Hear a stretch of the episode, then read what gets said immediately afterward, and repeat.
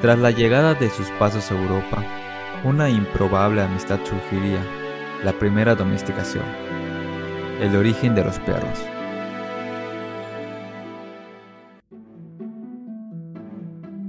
Milenios más tarde, hombre y perro continuarían su recorrido sobre otro suelo, miles de kilómetros y un océano entre su punto inicial. La piel de ambos ha cambiado, adaptado a los entornos y necesidades a cumplir, de la misma manera que su relación se ha adaptado a los tiempos y sociedades que la han compartido.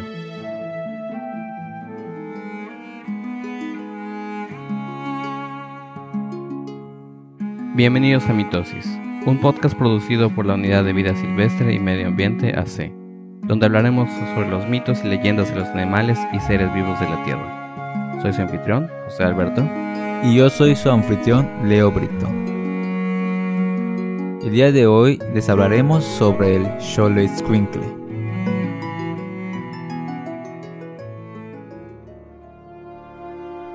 Lo que en un principio fue un encuentro de dos especies hacia una relación codependiente, es ahora una unión con lo divino y lo mortal, lo espiritual y lo físico. En Teotihuacán ha sido transformado el chucho en un regalo de un mismo Dios para los humanos. Creado a partir de los huesos de la vida por Xolotl, el dios cabeza de perro y gemelo de Quetzalcoatl, el Xoloitzcuintle ofrece un protector y fiel amigo a la humanidad. El nombre Xoloitzcuintle está conformado de dos palabras en náhuatl. Xolo, deforme, monstruo o extraño, dado por su creador Xolotl, y Escuintli, perro o can. Comparte junto al ajolotl la palabra Xolo, quien guarda un sincretismo con el mismo dios en otras leyendas. Reconocido entre otras razas por su emblemática falta de pelo y oscura piel, se ha de aclarar que la raza también tiene la posibilidad de nacer con pelo, y son solo un porcentaje de su población quien cuenta con esta característica. Ambas variaciones son tan puras como la otra. Se le considera una de las razas propias de la región mexicana que aún sobreviven a nuestros tiempos sin mayores cambios en su físico y genética. Debido a esto, sus defensas naturales están por arriba de muchas otras. Coexistieron junto con otras especies de caninos domésticos, pero solo estos tenían una relevancia especial de vida rutinaria y unión religiosa, como lo mencionamos anteriormente. En mejor detalle, los Xolostingles eran tanto un regalo como una prueba para los mortales.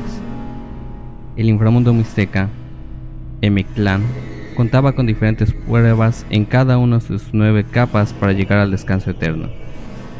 Los textos que tenemos disponibles como fuentes que hablan de este lugar, el Códice Florentino y el Códice Vaticano A, difieren en detalles y en orden en que las pruebas se presentan, mas sin embargo describen ciertas similitudes.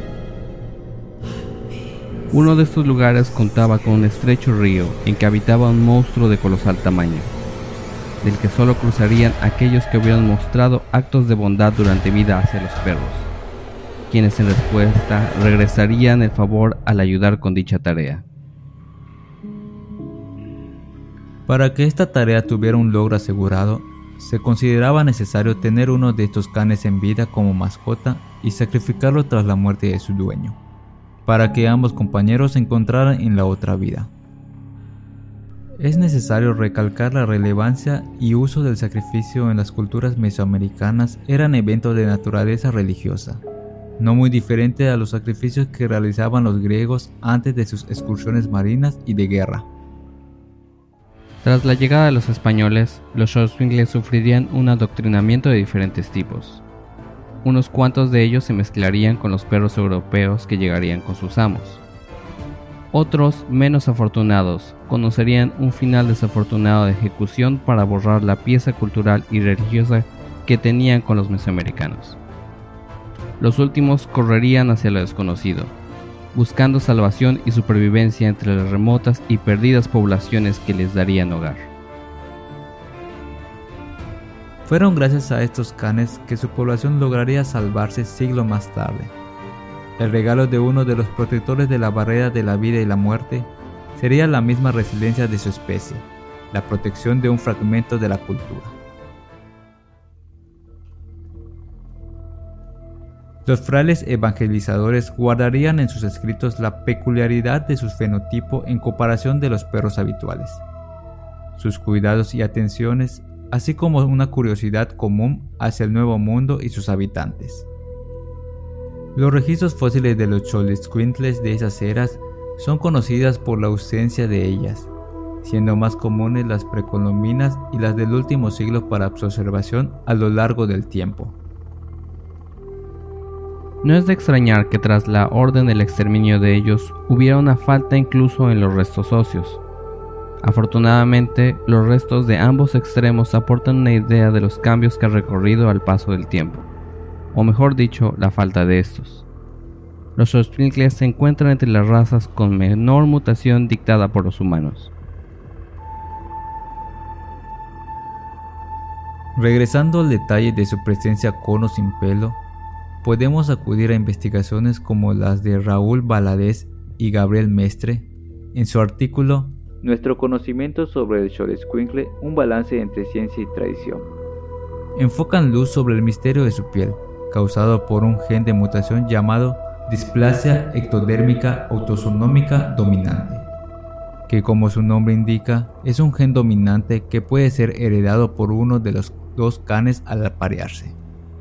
Dentro de los aspectos observables que causan este gen es la notable falta de pelo, pero también junto con ello existe la falta de algunos premolares, algunos dientes caninos e incluso falta de flor de lis, elemento odontológico en perros que hace puntiagudos sus dientes. Este estado de inmadurez perpetua, similar a los ajolotes, ha ayudado a su permanencia en la cultura mexicanista por su poética existencia de juventud espiritual. Elementos como estos ayudó a su rescate orgánico entre la sociedad, las federaciones caninas, los criaderos y finalmente su integración como el merecido animal de compañía de los mexicanos.